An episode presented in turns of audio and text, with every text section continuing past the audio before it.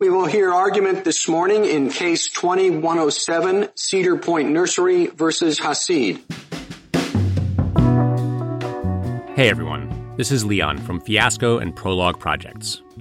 On this week's episode of 5 to 4, Peter, Rhiannon, and Michael are talking about Cedar Point Nursery v. Hassid. The case, which was decided this past June, centers on a California regulation that allows union organizers to enter farms for a few hours each day during certain parts of the year to talk to farm workers. Cedar Point Nursery sued, saying that the law represented a taking, as in the government taking away the farm's property. The only question before the court is whether that regulation is a per se taking, and the answer is no. But the court ruled in favor of the property owners, paving the way for future cases that could have sweeping ramifications for safety regulations and civil rights.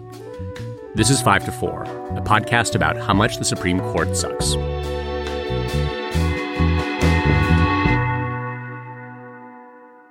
Welcome to 5 to 4, where we dissect and analyze the Supreme Court cases that have left our nation parched and weak like a record breaking heat wave. I am Peter. I'm here with Michael Hey, everybody. and Rhiannon. Hello.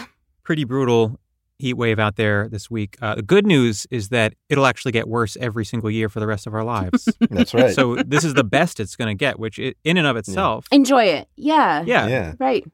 Glass half full kind of guy. You know, Mhm. we'll never see temperatures this cold again. Yeah. Hot girl right. summer. We're supposed to be vibing. Yeah, um, hot girl summer cut to a girl just passed out of Yeah. dehydration on the sidewalk. Right. I get sunstroke. Heat stroke girl summer. Today's case is Cedar Point Nursery v. Hassid. The best part about doing a podcast about shitty Supreme Court decisions is that new material not too hard to come by. Keeps rolling in. That's right. Uh, this one just dropped a couple of uh, weeks ago, and it's about union busting. Um, oh, I'm sorry, uh, private property rights. Yeah. Come correct. That's right. The Constitution has a clause in the Fifth Amendment called the Takings Clause. And it says that the government cannot just take your shit.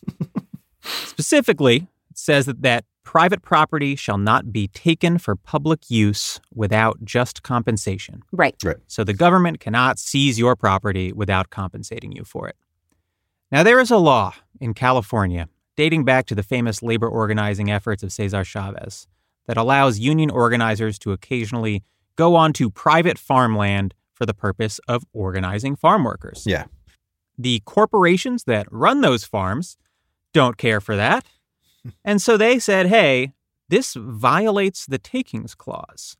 The government is forcing me to allow these union organizers onto my farmland. And that is sort of in an abstract way like the government taking my property.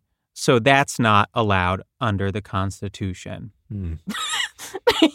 and in a six to three decision authored by Chief Justice John Roberts, the court agrees with the farming companies.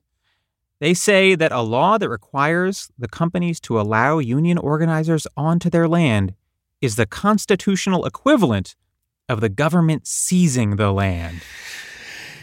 Now, this is a decision deeply rooted in crackpot libertarian conceptions of property. Absolutely. Right? Yes. Where any interference with a landowner's property is excessive encroachment by the government. And and that is at the core of this case. Not just the sort of like obvious anti-union sentiment, but the age-old protection of the landowning classes from everyone else. So Ree, believe you have a little bit of color here. Yeah, let's dive into the crackpot shit, shall we? So, yeah, the 1975 Agricultural Labor Relations Act in California, that's the law that Peter was just referencing. The specific provisions of the act, which come to be at issue in this case, are that the law allowed union members, as long as they give prior notice to California's Agricultural Labor Relations Board, it allows those union members to come on to agricultural properties up to three times a day, one hour at a time, and up to 120 days during a year. Now, they're allowed to do that so that they can perform unionization activities, right? Encourage people to join these collective bargaining associations, flyer among laborers, and that kind of thing. So, this case comes out of efforts by agricultural union organizers who were encouraging laborers at a strawberry nursery and a fruit packing operation to join the union, right? And this happened in 2015. Now, the nursery and the fruit packing company, those owners decide to turn around and sue, saying that the law in California allowing those union organizers to come onto their land, again, maximum three hours a day, just 120 days a year, to encourage people to join a union, that that was taking their land mm-hmm. without compensation. Yeah. So here we are. So this case requires a little bit of academic background. The takings clause of the Constitution again says that private property shall not, quote, be taken for public use without just compensation.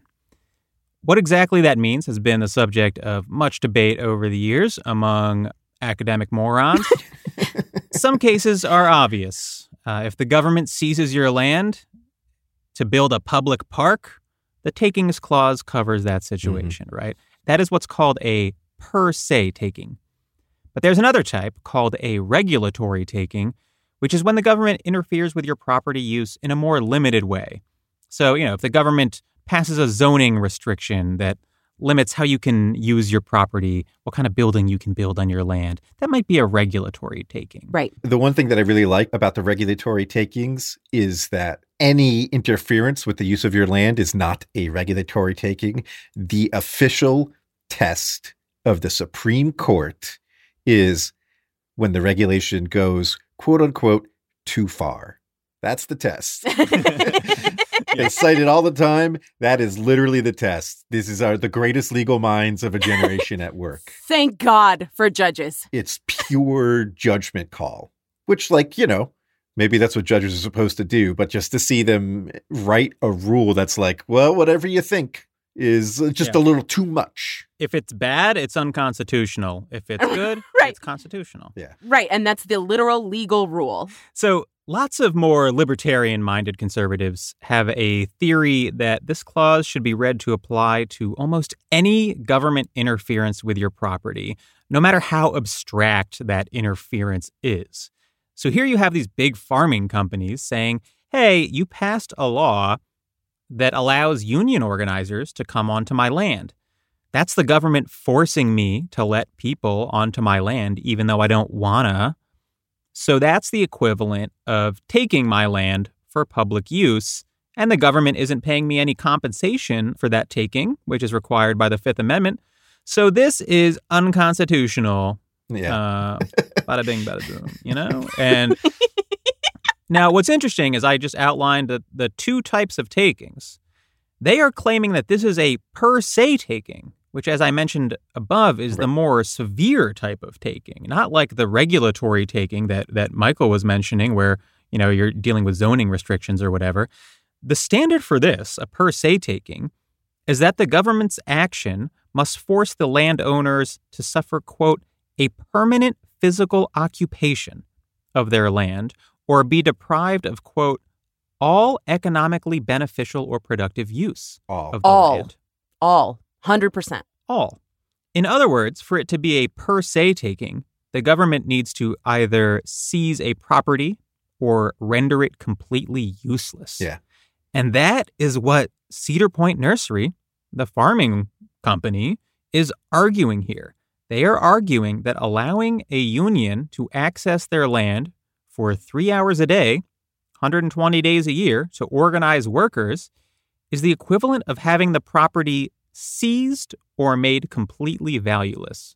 Yeah, like literally, there's no justifying it beyond just saying it is and then repeating it is in very various different mm-hmm. ways being like oh property is a bundle of rights and the right to exclude is an important one and this modifies your right to exclude so it's a per se taking but there's no effort to really show how this actually is an appropriation of land how this is taking someone's property. It's hard to square the opinion just just states it. Yeah. There's some weird shit in the conservative academic psyche about like dominion over your property where like it must be total. Like you, you your control over your Mhm. property must be total or else they're stepping on your snake, right? They're Right. treading all over you. Mhm. And it's like fucking uh weird Ron Paul shit. Yes, Right. And and it's being Yeah. it's being like fully adopted here. I think what like really gives the lie to this analysis by Roberts is that if you use his analysis,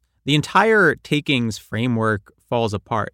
Again, they like there's supposed to be two kinds of takings. Regulatory takings, where the government imposes a regulation that impedes a person's ability to use their property in some minor way, and then per se takings, where the government physically seizes or appropriates the, the property entirely.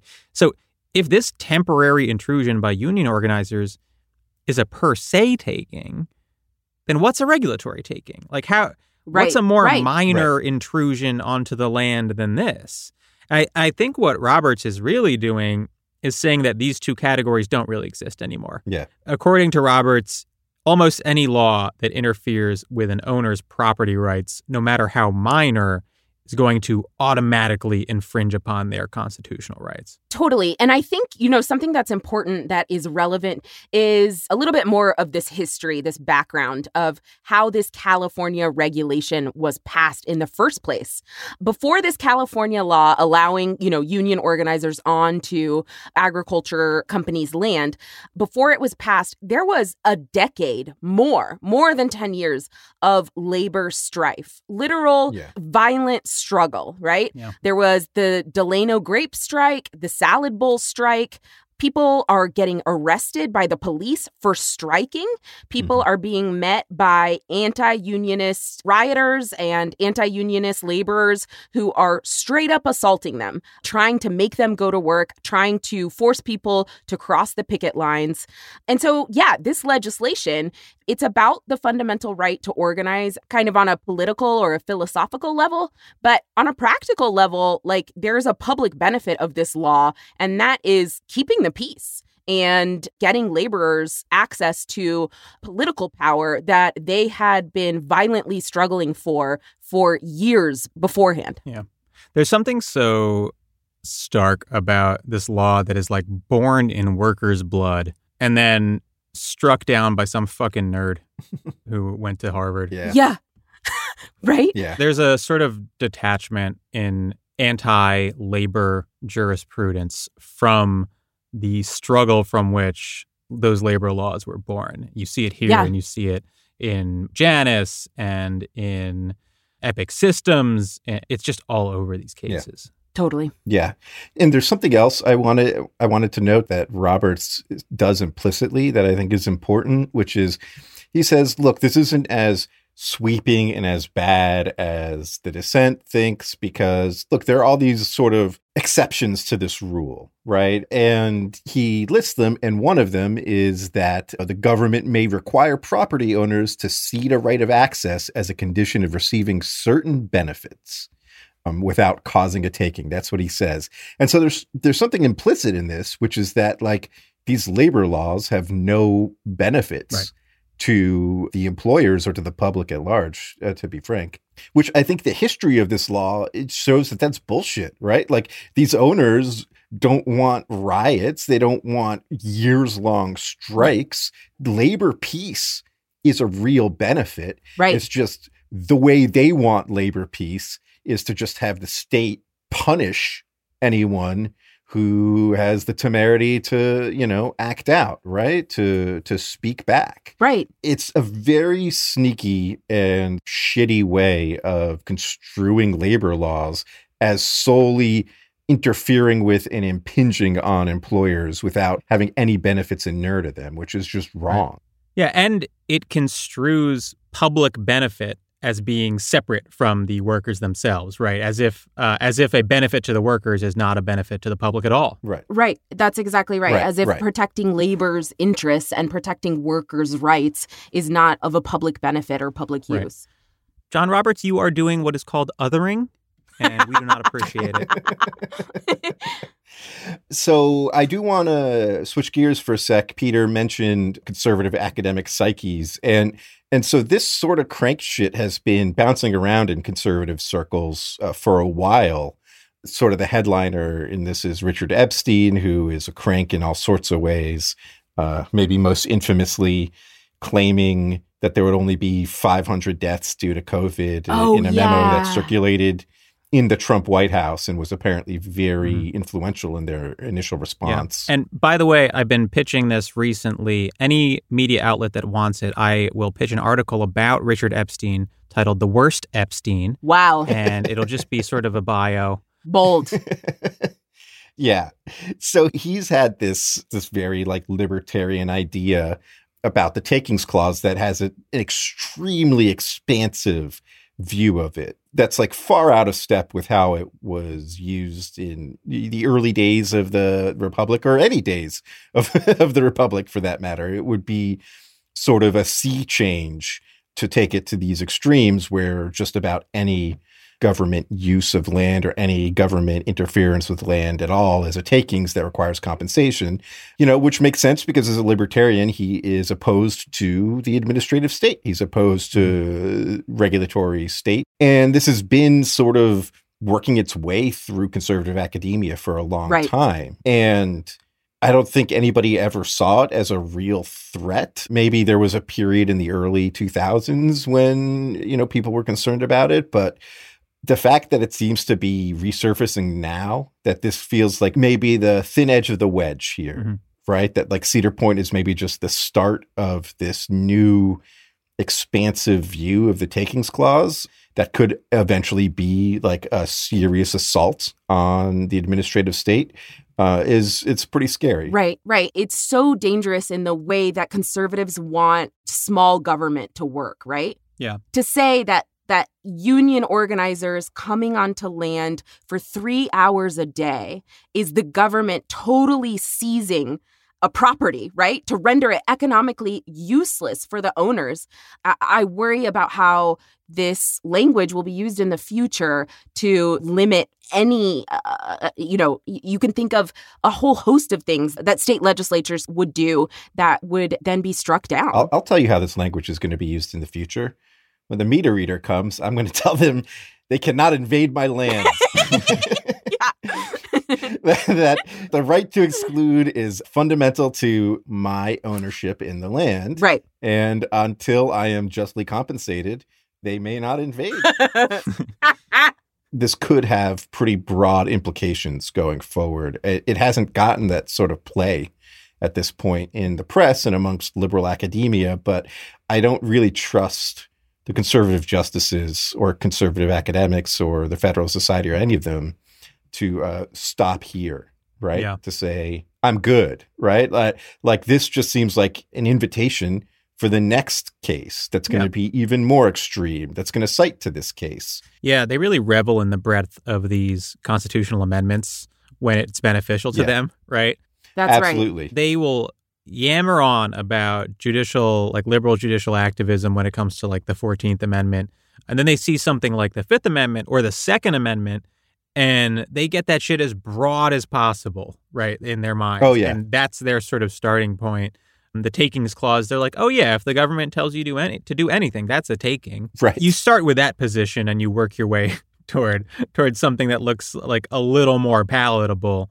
Exactly the shit that they complain about. Exactly the shit that they complain about. Right. And they do it knowingly, right? Like this is sort of explicitly hypocritical. Like this is the uh, John Roberts knows that this decision is not constitutionally sound, right? And well reasoned. John Roberts knows that this is in flying in the face of precedent, but this is completely in line with a conservative court's political agenda to be the arbiter of deregulation, right? Mhm. The- the- the- he knows Right. that this is a precedent that can stand for so much more deregulation. And that's kind of the point. They don't give a fuck. Yeah, I mean, even in the opinion, they sort of like concede that this isn't how takings were originally conceived of. Right. Right. Like Right. they talk about the history of takings, and it's like, yeah, back in the early 1900s and the 1800s, it was like when the government like condemns a property, Right. right? When the government takes possession of a property formally without acquiring title to it, when the government floods a property and makes it useless, right? Like things that are not at all like this. And the way they get around that is by saying, but actually, this is like that. and, and right. just- uh, Right. What if we just said it is those things? Right. That's it. That is the reasoning. This is our second straight case episode because we did we just did Fulton, where John Roberts does the same thing where he does the cadence of logic. Mhm. Yes. It's like he's almost doing syllogistic reasoning, except it doesn't make sense. Where he's just like, yeah. well, uh, takings involve a physical invasion of the land. This is a physical invasion of the land. Therefore, it is a taking. right. All right, moving on. And Yeah. you're like, wait, I think there's actually a lot of incredibly in- incorrect assumptions built into that exactly. Yeah. that I would love to explore. Uh, but you don't get to. No. Right, right. In this case, John Roberts is asked to basically compare apples and oranges, and he comes out saying, no, apples and oranges are the same thing. Right. Uh, an apple is a fruit, an orange is a fruit. Therefore, they are the same thing. That's right. This feels like a good spot. We should take a break. Okay, we are back. This is like a disconcertingly dangerous precedent. Uh, You know, you have the administrative state side of this, which I think is a a concern that will become real very quickly. Mhm. You also have the civil rights side of this. You know, what the court Mhm. says is that the company had a quote right to exclude people from its property. And by requiring them to allow union organizers on the property, they were being deprived of that right to exclude. And if you take that logic, all of a sudden, a lot of progressive laws, civil rights laws, look potentially unconstitutional, right? That's right. Anti discrimination laws deprive employers of their right to exclude workers on discriminatory grounds. Public accommodations laws deprive business owners of their right to exclude people of different races or genders or sexual orientations, legally disabled people, etc., from their uh, places of business. Are those now constitutionally questionable? The good news is that the court expressly says, well, public accommodations laws are different because, unlike the farm, Right. those are businesses open to the public, which is reassuring that they're distinguishing it. But, like, is that actually true? Are they actually substantively different? Like, right. if the constitutional issue is triggered by a company's right to exclude people from its property being interfered with, why wouldn't it apply to that context just as directly? Right? Right. It feels like the court is trying to provide bullshit reassurances to give the initial impression that this ruling is not as sweeping as it seems like it logically should be. My this holding is not a slippery slope that will devastate civil rights t-shirt is resulting in a lot of questions already answered by my shirt. Right. Yeah, the the point is that many civil rights laws frequently limit the property rights of some person or corporation. When you read the takings clause broadly enough, it calls almost any of those laws into question. And that's what's so disconcerting about this. Yeah, that's right. And and not only sort of the far-reaching impact of this case and what it means as like precedent in the future for what legal developments like come out of it, but turning back to just union organizers and unions in California, labor rights of farm workers right now, this case has a massive impact. Maybe the first thing that comes to mind is that unions have way less of an ability now to help California's agricultural workers, right? Agricultural workers, people who work on farms, day laborers, often are paid the lowest wages in the country, often work jobs that are listed and reported as the most dangerous for on the job injuries, for on the job death. And they work in extremely harsh conditions, right? You're talking about California summers, high temperatures, not a lot of room for taking breaks to take care of your body, you know, on and on and on and on. Not to mention that these workers are incredibly important, not to just the American economy, but to our society, right? Without California's agricultural workers alone, just take that one state, right? Without California's farm workers, this country doesn't have food Right. they are the people who put food on the table for all of us in restaurants, in our grocery stores.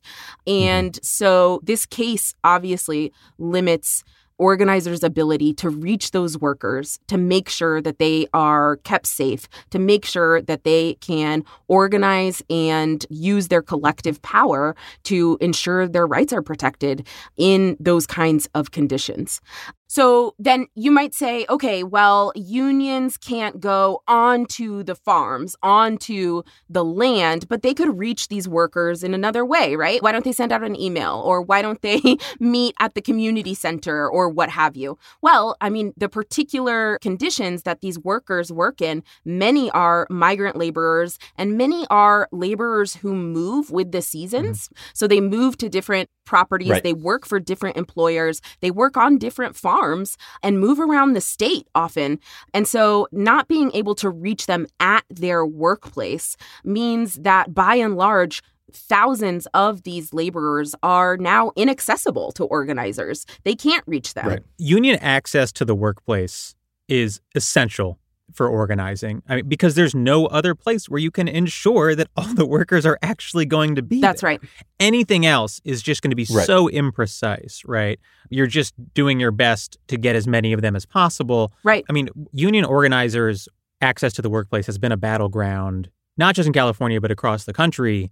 Because it's so important right. to the union mission to actually be able to target workplaces physically because that's the only place, obviously, where you know the workers are going to be. That's right. When your goal is to, right. you know, rally a large percentage of workers to the cause of joining your union, you need access. And so it's essential to the function of unions. And companies are always pressing back on union access to their workplaces, trying to keep them out on the street, away from the parking lots, whatever it might be right. in different contexts. And that's why this law is so important because, especially in this context, like Ree mentioned, with uh, so many migrant workers, access is necessary for any real organizing to take place.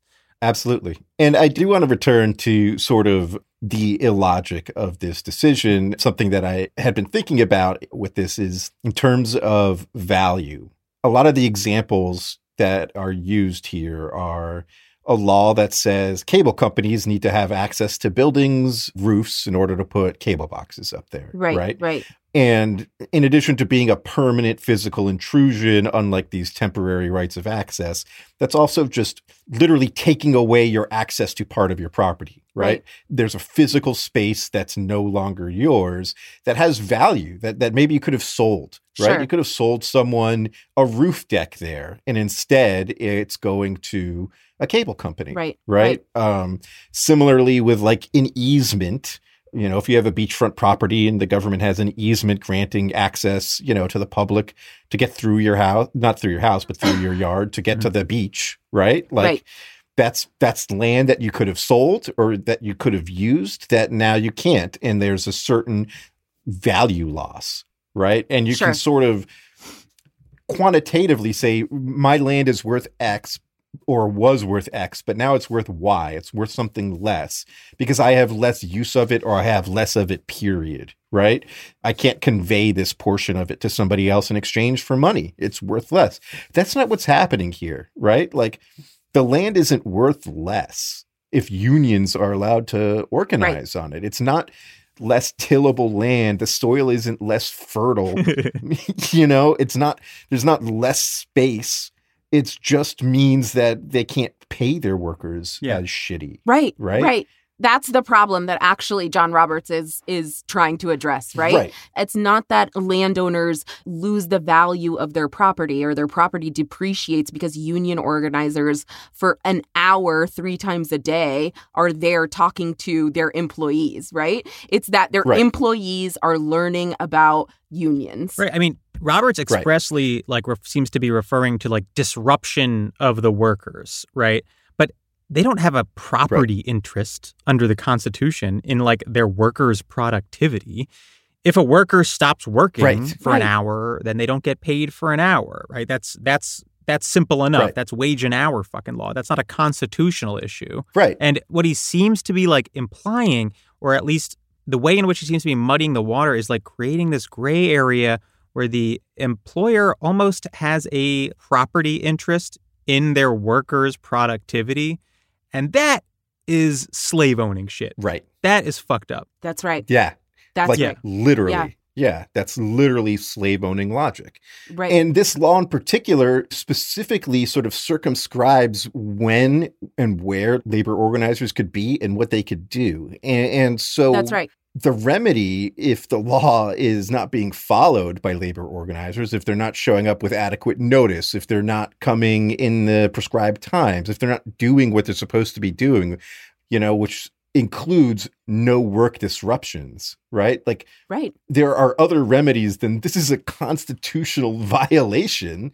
They're not even in compliance with the law. Right, right. There are consequences under the law. Right. So it really is sort of the the slave owning logic aspect of this is almost inescapable. Yeah. Right? Because it has to ignore everything else. And literally, this only makes sense if the interests the owners have here that's constitutionally protected is in the productivity of their workers. Right. Yeah.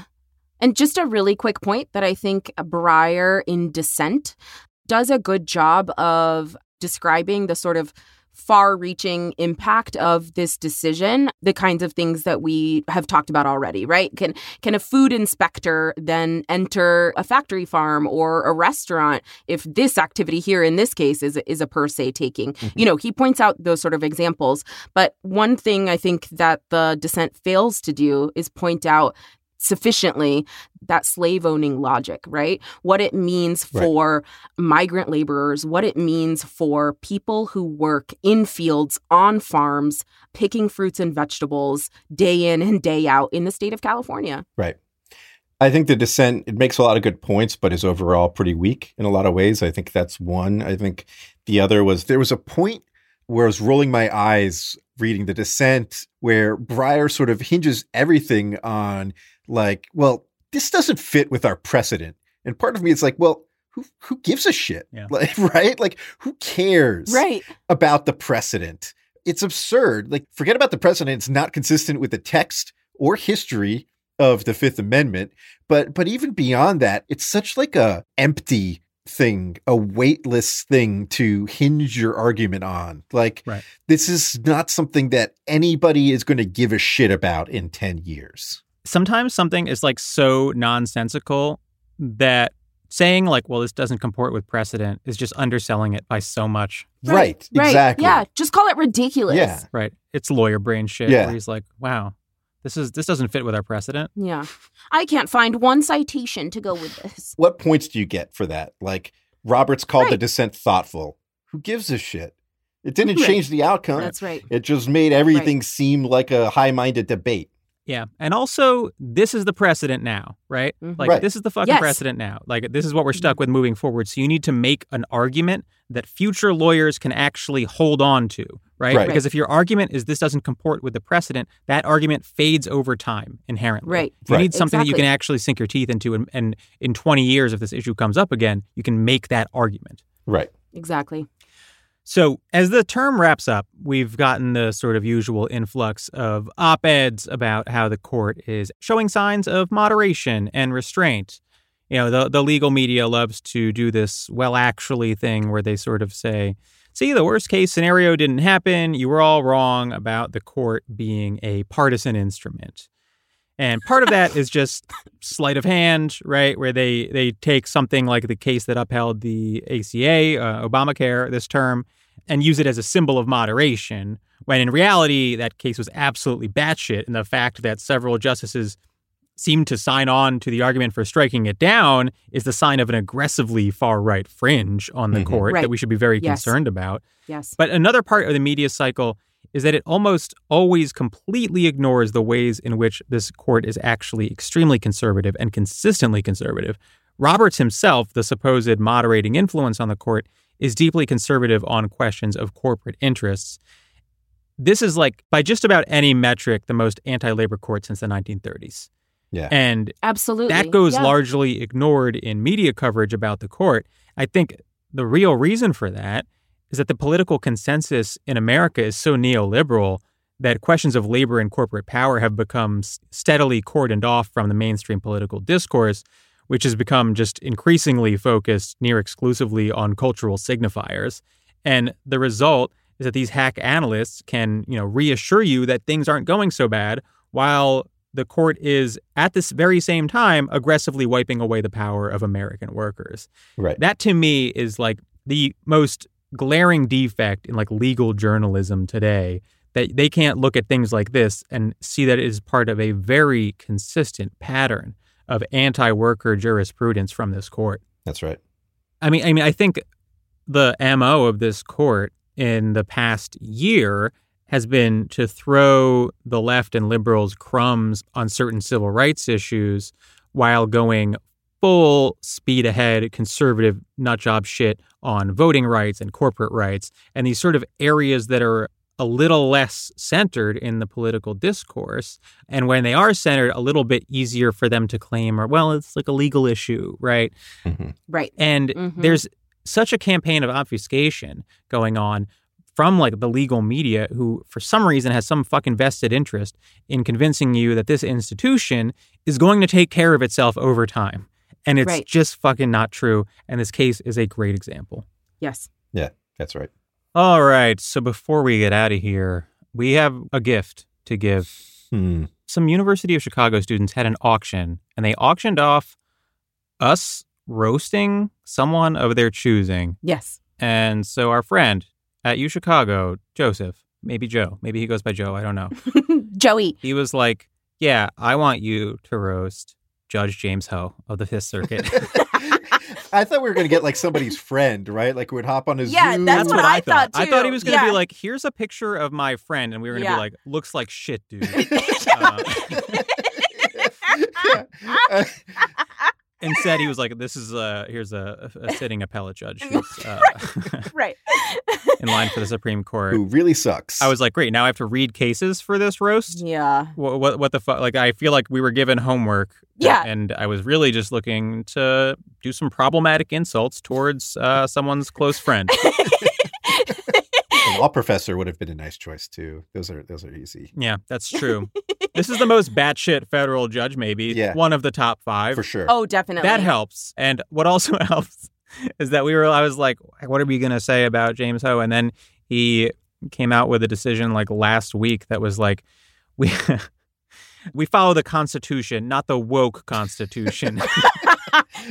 okay, fucking dork. That's when we start to get really excited about this. We was like, all right, fuck this guy. yeah. yeah. Yeah, that's absolutely right. I just love the degree to which everyone's like, the Republican base has lost its mind. It's all like QAnon shit. And like the implication is that there's this this big segment of like the Republican Party that is actually still very like intellectual. And then like all of their judges are like, Tucker Carlson says Yes. that immigration is out of control. and this isn't Ho is not one of the the bullshit nominees, right? The ones with zero experience Yeah. who were like 31. You know, this was a guy who worked in the White House, right? He worked in the DOJ, the Civil Rights Yeah. Division, helping dismantle it under George Bush, Yep. and was considered like one of their like top ones, one of the ones that like centrists like to be like, no, he's really well qualified. And meanwhile, Right. he's out here writing. He's written some of the dumbest shit I have read, which is saying something. But like literally one of the worst arguments I have come across was his on campaign finance when he said that if you think there's too much money in politics, that the solution yeah. to that is to enact the preferences of rich people and cut the social safety net. Mhm. Yeah. His solution is give conservatives what they want because then they won't need to spend money on politics. Right. That's Yeah. the brightest legal minds in the conservative movement at work. Logic. Yeah. Yeah. Broken on the wheel of logic. A very tight circle of logic Yes. there. Unfortunately, our producer told us that we can't do problematic Mm. roasts, which means I can't talk about the proportional size of his face to his head, which is way off. It's not it's not Wait, normal. Is it a is it a Charlie Kirk small face to head ratio or it's it's an large? unbelievably small face. Looks photoshopped. Anyways, so this guy after law school clerked for Crazy Bones himself, Clarence Thomas. Like Michael said, he has experience, real experience in politics. He worked for Senator John Cornyn out of Texas, and then later Judge Ho replaced. Uh, before he was a judge, obviously, he replaced Ted Cruz as Texas's Solicitor General Mhm. back in the late aughts. And during that time, he led my state's shit throwing exhibitions against the federal government uh, back during the Obama administration. So, yeah, he super sucks really deeply. Yeah. Once he got up to the Fifth Circuit, he has been whining nonstop. In a case that was about like a ban on interstate handgun sales, Judge Ho said, quote, the Second Amendment continues to be rated as a second class right. Law abiding Americans should not be conflated with dangerous criminals. Constitutional rights must not give way to hoplophobia, Hoplophobia. which is a morbid fear of guns. Wow. do you think he knew that, or do you think he like made a clerk like look that up? Look up the fear of guns. he's like he's like waving his pistol in a clerk's face. right, right. In another case, um, he's talking some shit that makes no sense at all. That 15 week ban on abortions in Mississippi, we know that case has been accepted next term by the Supreme Court. You know, the Fifth Circuit unanimously, a three judge panel of Fifth Circuit judges unanimously struck that law down, saying, look, this law clearly violates Supreme Court precedent on abortion, right? This violates Roe v. Wade. But Judge Ho writes separately to say, like, yeah, that's the right result if you're going based on precedent, but this precedent is garbage, Mhm. right? He's complaining the whole time about Roe v. Wade and the Casey decisions upholding the right to reproductive autonomy. In that concurrence, he also used it as an opportunity to underscore and reiterate something that Clarence Thomas did in a 2019 case where he linked abortion healthcare providers to racist supporters of eugenics. Mhm. So, you know, this guy is really, really out here going cuckoo lulu on the law. That's because if if eugenics kicks off, people with tiny little faces are going to be the first to go, and he knows it. Peter, Stupid. so stupid. I uh, I did. I wanted to call attention to something he said way back in the '90s about affirmative action. This is a quote explaining why he's against affirmative action. It's along the same lines that you normally hear conservatives say. That's the really racist stuff about basically black people having trouble with academic rigor that's like beyond them. And so he says, if I, five feet six and uncoordinated, were told I could someday make the NBA, hmm I'd try real hard. Then I'd spend the rest of my life cursing the system that lied to me rather than exert my energies on more fruitful and realistic pursuits. What a piece of shit.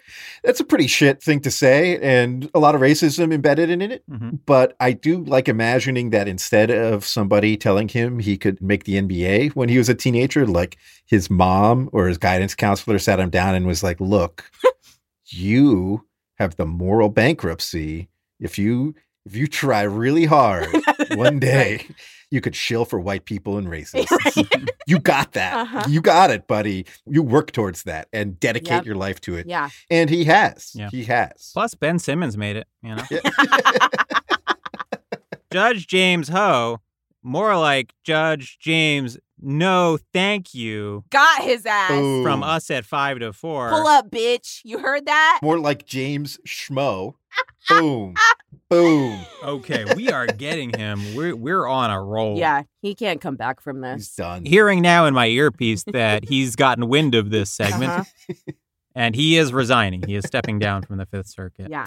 Yeah, you heard that, Judge Ho? Like three people at your alma mater, the University of Chicago, they don't like you. And we three people right here, we don't like you either. Yo. You dork. We buried him.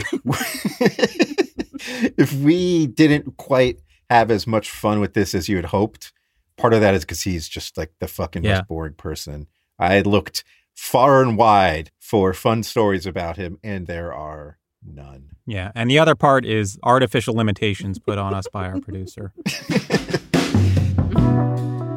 All right, we are taking off for a couple of weeks. Michael is going to Barbados, I believe. Right. I will, as always, just be grinding and hustling. That's what you call what you do? yes. Yes, it is. That's an interesting label. Big talk from someone who needed an extra 10 minutes to prep for this episode when we started. Listen, typing is hard. and then we will be back with an episode about legal journalism, which we think is in some disrepair. But also, we have proposals for fixing, like giving me a column in the Washington Post and other stuff. We're gonna, I'm gonna think of others too. Follow us on Twitter at 54pod. Join our Patreon, patreon.com slash 54pod, all spelled out. Get our incredible benefits. That's where I'll be posting hot pics of me on the beach. Ooh. See you in three weeks. Hot girl summertime. Bye. 5 to 4 is presented by Prologue Projects. This episode was produced by Rachel Ward with editorial support from Leon Neyfakh and Andrew Parsons. Our production manager is Persia Verlin. Our artwork is by Teddy Blanks at Chips NY, and our theme song is by Spatial Relations.